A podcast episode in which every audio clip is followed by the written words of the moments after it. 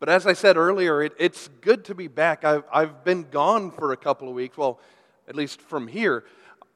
Two weeks ago, I had the flu, and, and the elders graciously uh, uh, covered and, and, and led the church in prayer and um, gave me time to recover, and I definitely appreciate that. And then the week after I had the flu was actually my scheduled week of vacation, and so I actually uh, had a little bit of a staycation here in the area, which I think was more restful for Amy than it was for me. Uh, but it was still uh, it was a, a, good time to, to, uh, to rest and reflect on, on what the Lord has been doing. But a lot has happened in the past few weeks since I got to preach. And for me, one of the most amazing things, and by amazing, I just don't mean, wow, that's really cool, but like something I never thought that I would see in my day was that Kanye West announced that he's a Christian. That is something that I never thought that I would see. Um, and for those of you who have been living under a rock for the past two decades, uh, uh, Kanye West, he, he's a musician, a, a rapper, if you will. No, uh, but seriously, he's, he's a very, uh, he's a famous artist and musician uh, who first came out on the scene in 2004 with his debut album, College Dropout. And since then, he's been surrounded with controversy after controversy, uh, often for his offensive lyrics degrading women, or in, even in 2013, uh, uh, there was a large group of, of Christians against him because he actually had a song titled, I Am a God.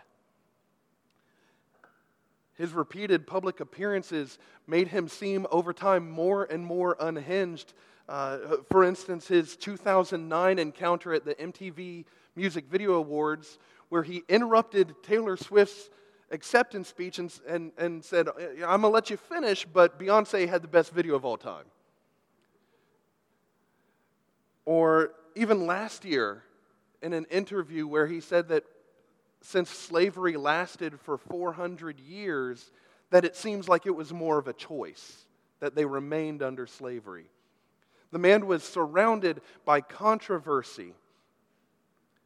But at the same time, on top of all of that, every album he's ever put out has gone platinum. So people are repeatedly offended by him, but they can't stop buying his music. He created his own high end fashion line and is married to Kim Kardashian, one of the most wealthy, famous celebrity families, at least here in the United States. And he's known to brag about this empire that he has built up around himself and his name. But yet, over the past few months, it's been obvious that he is searching for something deeper than himself, something with meaning beyond himself as he began the, the Sunday morning services, which were basically Kanye concerts with a gospel influence. And then he announced that he was going to begin working on a gospel album, which kind of threw everyone off like, what is going on here? And then on September 27th, a little over a month ago, he released the album Jesus is King, with lyrics like this that say, To whom the Son set free is free indeed. He saved a wretch like me.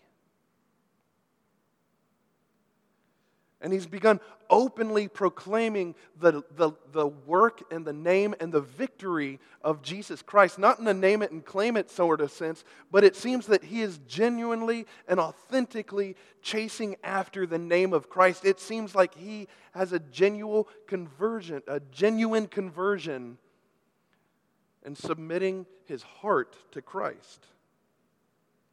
There was a very interesting uh, and I believe very helpful article from the Gospel Coalition last week by Eugene Park. Uh, if you want to look it up, it's titled Kanye West From I Am a God to Jesus is King. But in this article, he's, com- he's comparing the, the enthusiasm of Kanye West to the, the lame beggar that was healed in Acts chapter 3, that it's this, so, this someone who is so broken inside and when they find this healing, when they find this Savior greater than themselves, they can't help but walking and leaping and praising God. And that's what it seems that Kanye West is doing right now. And I share all this not to praise Kanye, but as an example of one who apparently had it all, but was still searching for something more. He realized that he couldn't do it himself. He had this massive empire of wealth and fame and celebrity power, but it could not bring peace to his soul. And yet, when confronted with the gospel of Jesus Christ, it seems that everything has changed. And that is what we see in Hebrews chapter 10. We see that the gospel of Jesus Christ is eternal confidence for every person who believes. I'm going to say that again because I truly believe this. This is not just some, some uh, throwaway line, but I truly believe that Scripture teaches us that the gospel of Jesus Christ is eternal confidence for every person who believes. And the author unpacks this over the course of chapter 10 in, in two types of people. First, in verses 1 through 18, we see people of futility. 1 through 18 is an example of people of futility, whereas verses 19 through 39, we see people of faithfulness. So, people of futility, people of faithfulness. And before I go any further, let me pray over our time together. Gracious Heavenly Father, God, I thank you that you are a God who hears your people, that you speak into brokenness that in our understanding that we cannot save ourselves, that you gave a Savior.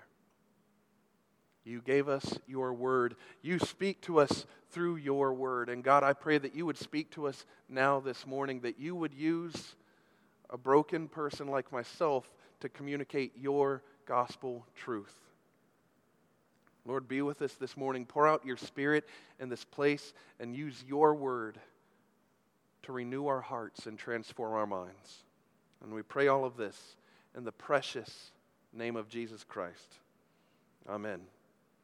Now, for a quick recap, because we've been in Hebrews for a while, uh, again, Hebrews was written by an anonymous author. We don't know who wrote it, but he wrote it to a group of Jewish converts to the Christian faith, hence the letter to the Hebrews.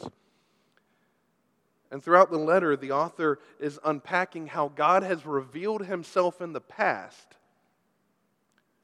but has since spoken to us through his Son. And Donald Guthrie, a, a, a, theologian and pastor, has said that the past has given way to better things. The past was good. The things that God did in the Old Testament, those were good. But now, because of the Son, it has gotten even better. And I want to say I'm thankful for David Donovan stepping in last week and continuing uh, working through the book of Hebrews, um, especially as we, we begin wrapping up uh, the, the book of Hebrews over the next few weeks as we are preparing for Advent as well.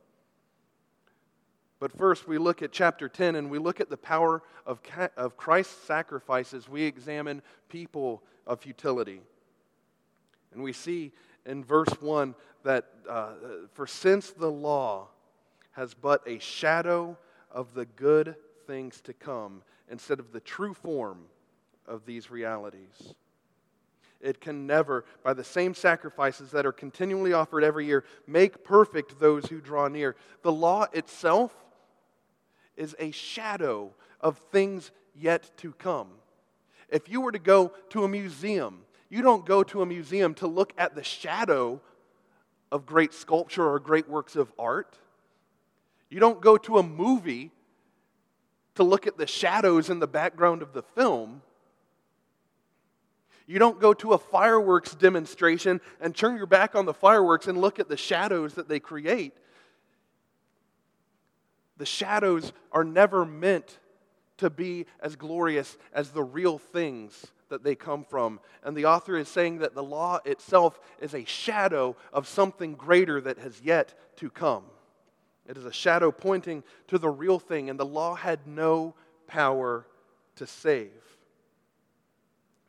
He says otherwise, it, it it would have to continue. Otherwise, they would not have ceased to be offered, since the worshippers, having once been cleaned, would no longer have any consciousness of sins. But in these sacrifices, there is a reminder of sins every year, for it is impossible for the blood of bulls and goats to take away sins. The sacrifices that God's people performed in the Old Testament was they were never enough to take away sin. The law that God gave was never meant to fully save. It was meant to cover people until the true sacrifice would one day come. In verses 5 through 7, the author quotes Psalm 40, Psalm 40, verses 6 through 8, talking about how the sacrifices and offerings of God were not desired, but that God's chosen one has been prepared and has come to do God's will. God derived no joy from sacrifice. God didn't see his people sacrificing and be like, yeah, I like that blood, keep it coming.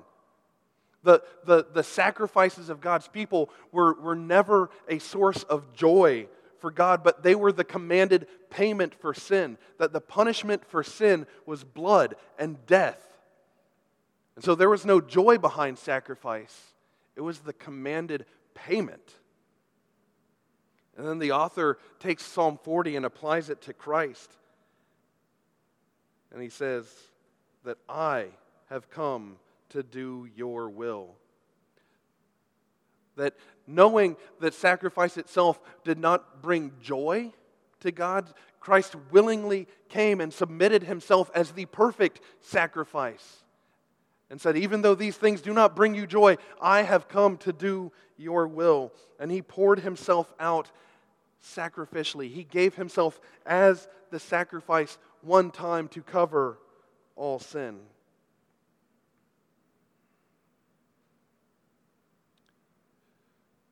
Behold, I have come to do your will. He, being Jesus, does away with the first in order to establish the second. And by that will we have been sanctified through the offering of the body of Jesus Christ once for all. And every priest stands daily at his service, offering repeatedly the same sacrifices, which can never take away sins. Even after Jesus came and gave himself as the true and perfect and ultimate sacrifice, the Jewish people still continued to make sacrifices at the temple. In fact, sacrifices continued until the temple was destroyed in 70 AD. And that's why there is not a, a sacrificial system in the Jewish people today because the temple has been destroyed. Otherwise, if there, if there were a physical temple, there would still be sacrifices to this day for Jewish people. And in a sense, in our Western mindset and in our Christian mindset, we, we look and we even laugh and say, well, how could they even do that? How could they believe that? How could they continue in that? And yet, you and I, spiritually and emotionally, do the same exact thing every single day, trying to work and earn and make sacrifices for our own approval and our own salvation. Thinking that if I can just be good enough, if I can work hard enough, then I'll be successful. I can, I can, I can finally make it. I can, I can take care of myself. I can provide for my family if I can just be good enough. Or you might be falling apart inside, but you keep carrying yourself like, if I can just make it look like I have everything together, if I can just get through this next family event without breaking down crying, then I'll consider, be able to consider myself okay. Or you go onto Facebook or Instagram or whatever social media, or for those of you that don't use those, even the, the chain emails sharing pictures of vacation or family get togethers and making it look like everything is perfect and wonderful on the outside, afraid to show people the true heartache that you are struggling with. Or maybe you're just living that old fashioned Christian lie that if I can just do enough Christian things, if I can, if I can just go to a, enough Bible studies, if I can memorize enough scripture, if I can just do enough things, then God will love me just a little bit more. And you end up being so busy for Christ that you end up neglecting being with Christ. And you're so busy trying to make and earn your own salvation that you're forgetting that Jesus already did.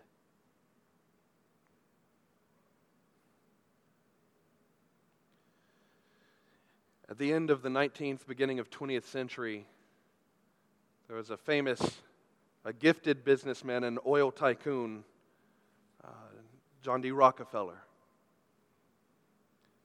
And he died in 1937 with a net worth at that time of $1.4 billion. Adjusted for inflation at today's rates, that would be a net worth of $409 billion. That's a lot of money. And he's been, he's been remarked as America's wealthiest person ever. And he was a, a noted philanthropist. He would often give money and fund colleges and, and, and support missionaries and things like that. He was actually very engaged in his own church financially. And yet, when he was asked how much money is enough, his famous answer that has been attributed to him is just a little bit more that even at today's rate of having $409 billion, to say that's not enough, I need just a little bit more for it to be considered enough. And it appears that he spent his life chasing after a shadow that can never be caught, trying to reach that limit that's just a shadow of the real thing. Now, I'm not God, I don't know his heart. I can't speak to the eternal presence of, of his soul, and I can't speak to the presence of your own soul. That's not my job. But I can speak to what Scripture says. What it speaks about the people of futility that chase after shadows, the things that cannot save and never will. The, pe- the people of futility, they chase after these things day after day. They, the, the, the pursuit of more money to just have a little bit more, or power, or status, and having enough friends, or acceptance, or likes on social media to have more stuff. If I can just have the house with the white picket fence, if we can just have a vehicle for every driving member of the family, if our kids can just get into the right college, if I can just have the right job And we chase after these things day after day, and they never fulfill because they are shadows that were never meant to give life. They don't have the power to save, and they lead to frustration, futility, and eternally death. Or, as the author says, it is impossible for the blood of bulls and goats to take away sins. but for the people of futility, that there is a hope that overcame futility. And the author quotes Jeremiah 33.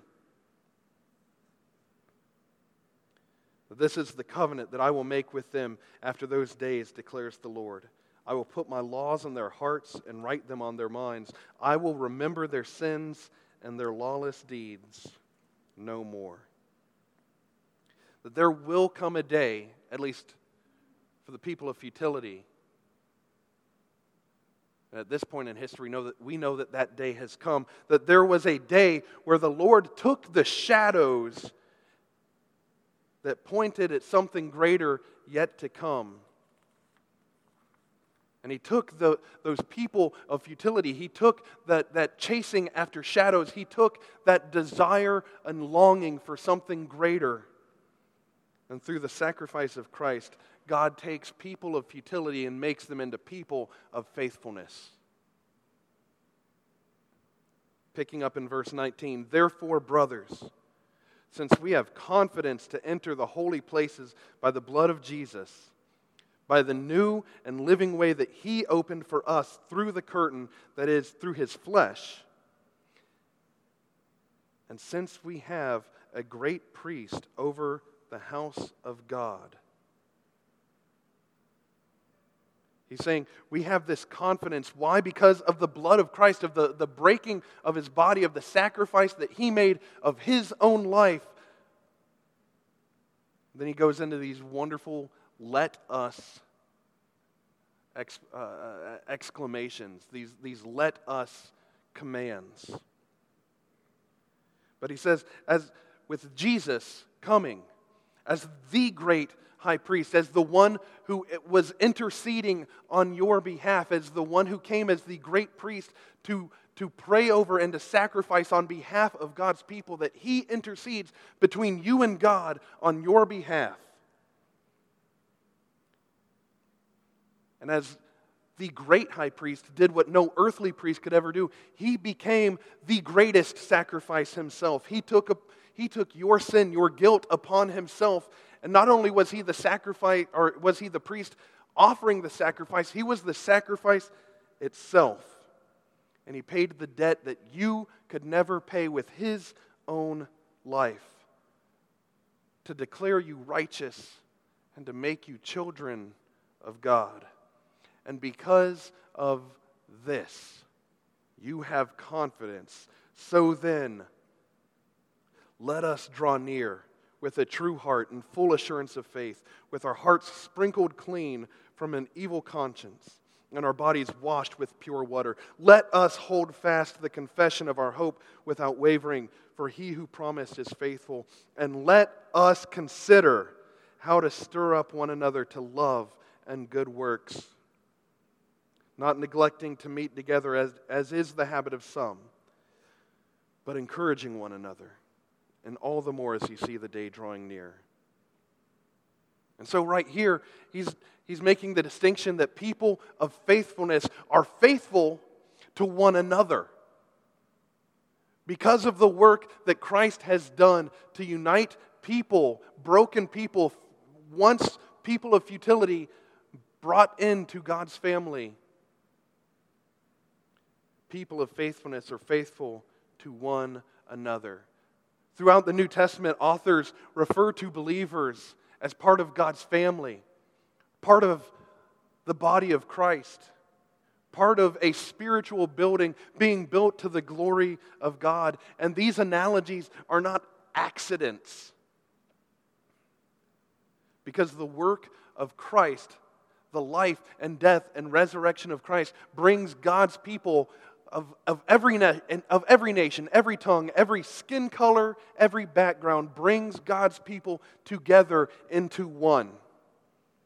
And the author says, Let us consider how to stir one another, not neglecting or abandoning the worship together, but encouraging one another. That there is a call that in your Christian faithfulness, there is a call to be faithful to one another, to worship with one another, to spend time in study and praise and adoration with one another. Why? Because I need you to share with me what Christ has done in your heart, just like you need me to share what Christ has done in mine. We need one another because Scripture has brought us together. God's Word has brought us together. The work of Christ has brought us together for His glory, not for ours.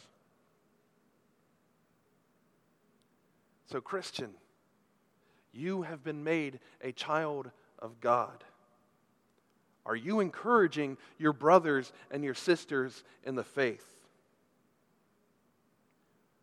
Or are you, are you tearing others apart? Nitpicking that they might not believe the same exact things like you do? Over personal preferences of what kind of music you might prefer or, how you think worship should or should not be sung. Are you tearing others apart over who they voted for or what political party they affiliate with?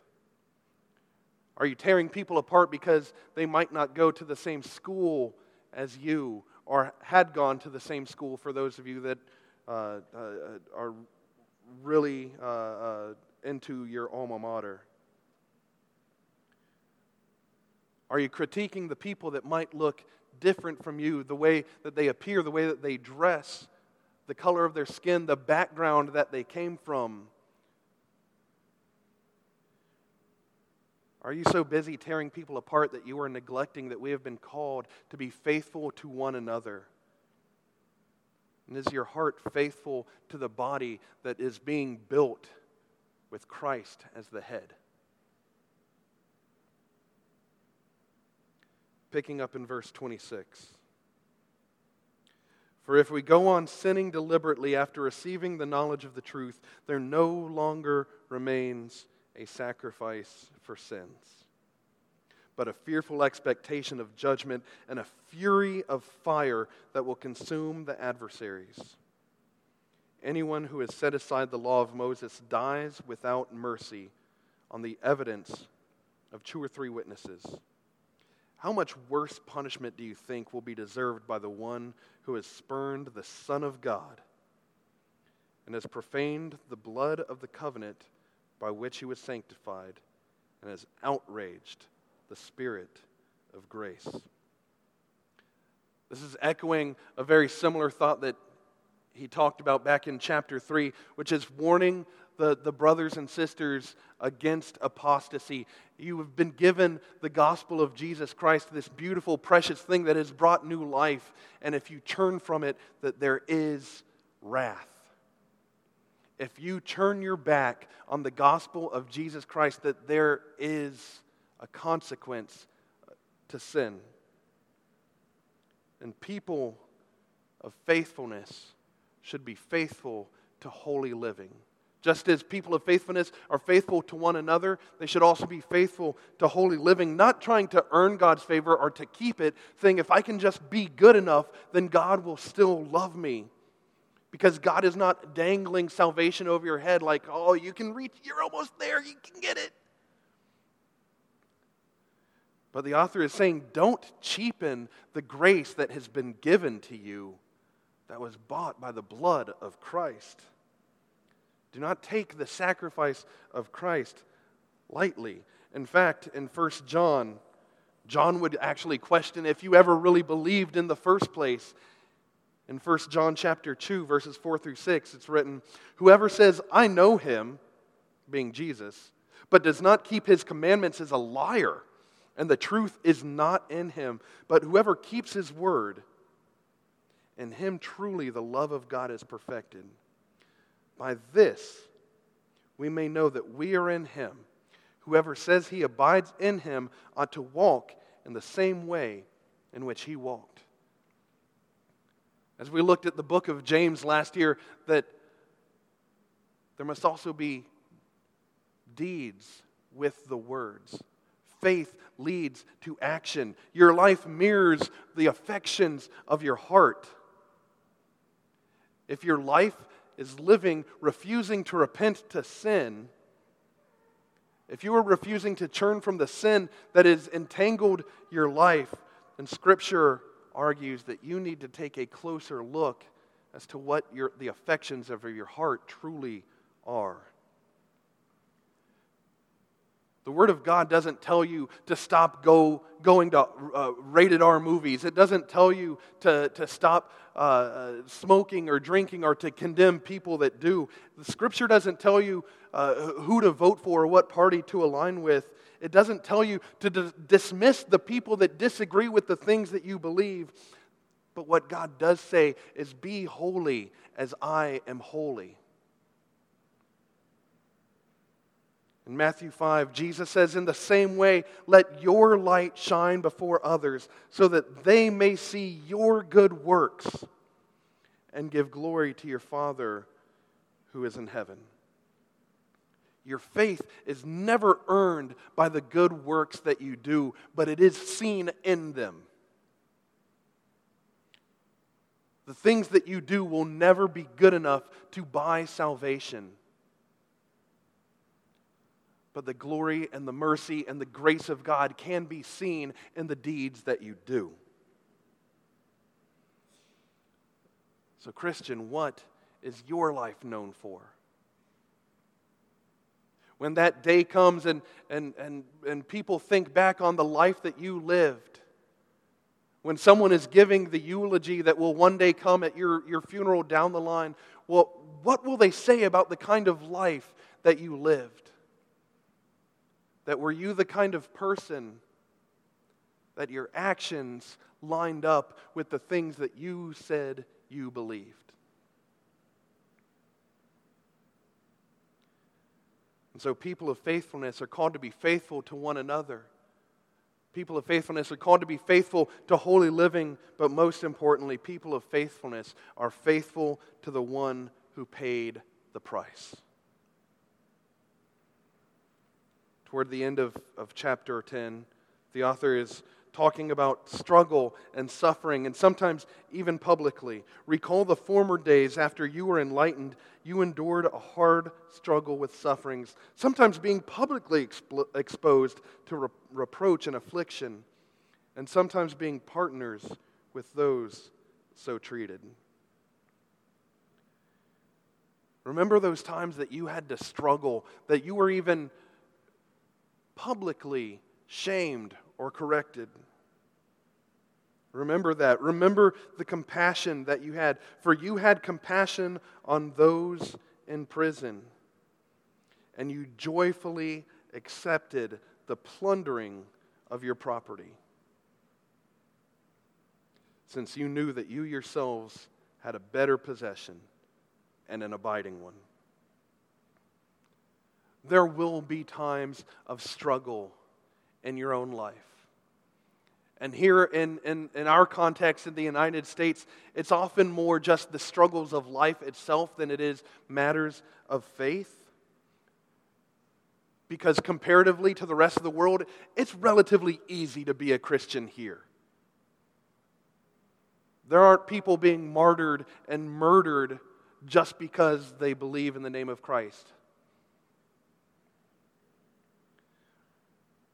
But the author is saying that whenever you do struggle, whenever that time comes, whenever people do disagree with you, whenever you are persecuted, whenever you are mocked or ridiculed, the author says, remember not what is going on, but remember what you have an eternal inheritance that was paid for not by your own effort, but by the work of Christ. In fact, throughout the New Testament, if anything, there's a confirmation that there will be struggle with, with phrases like, take up your cross daily and die to your sin. Or after you have suffered a little while, or blessed be the God and Father of our Lord Jesus Christ, who comforts us in our affliction. There's a phrase that people often use that says, God will never give you more than you can handle. And I would say that that is a lie from the pit and stinks of sulfur. Because God will give you more that you, than you can handle.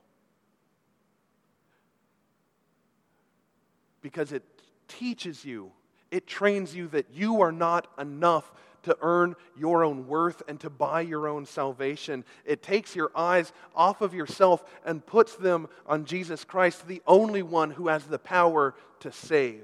God will give you more than you can handle because it forces you to trust completely in the work of Jesus Christ, the one who took your sin to the cross and rose again, giving you his victory and his righteousness. And he says, I've already done it for you. And then as he's sending the disciples out at the end of Matthew 28, he says, I am with you until the end of the age. This God who redeems you and has made you his child says, I am with you until the end of the age. And that is why the author of Hebrews can say in verse 39 But we are not of those who shrink back and are destroyed, but of those who have faith and preserve their souls. Not because you and I are or will ever be strong enough, but because Jesus is. So this morning, I want to challenge you in your own heart, in your own life, as you look at your life and where you are. Do you look around at the world around you, the culture around you, the, the, the times as they are, and are you terrified or full of anxiety? Like the people of futility, are you depending on your own efforts? Making spiritual sacrifices to gods that can never save and chasing after shadows that can never be caught? Or will you stand up as people of faithfulness, faithful to one another, worshiping with one another, and encouraging one another to faithfulness? Are you faithful to holy living? Letting your life reflect your heart's true affection? And are you faithful to the one who paid the price for your debt to make you a child of the living God? Will you place your confidence in the work of Christ today? Let us pray. Gracious Heavenly Father, God, we thank you for your love for us. We thank you for the gift of your Son, that there is no name like Jesus. There is no other one who could ever pay our debt. There is no one here that could ever be good enough. And yet, out of your love for your people, that you sent your Son to take our place, to die our death, and to give us His holiness, His righteousness. You look at the work of Christ and you look at us and you call us your children. And God, we thank you. God, we pray and we confess that far too often we try to depend on ourselves. We want to rest in our own work and our own efforts. We want to be good enough, but we never can. God, we confess and we repent. And God, we pray that you would make us people of faithfulness, that we would rest and have confidence in the work of Christ alone. That because of what Jesus has done, that we would be faithful to him and to one another and to how your word has called us to live as holy lights shining before all men. We thank you, God, and we love you. And we pray all of this in the precious and mighty and victorious name of Jesus Christ, our Lord and Savior. Amen.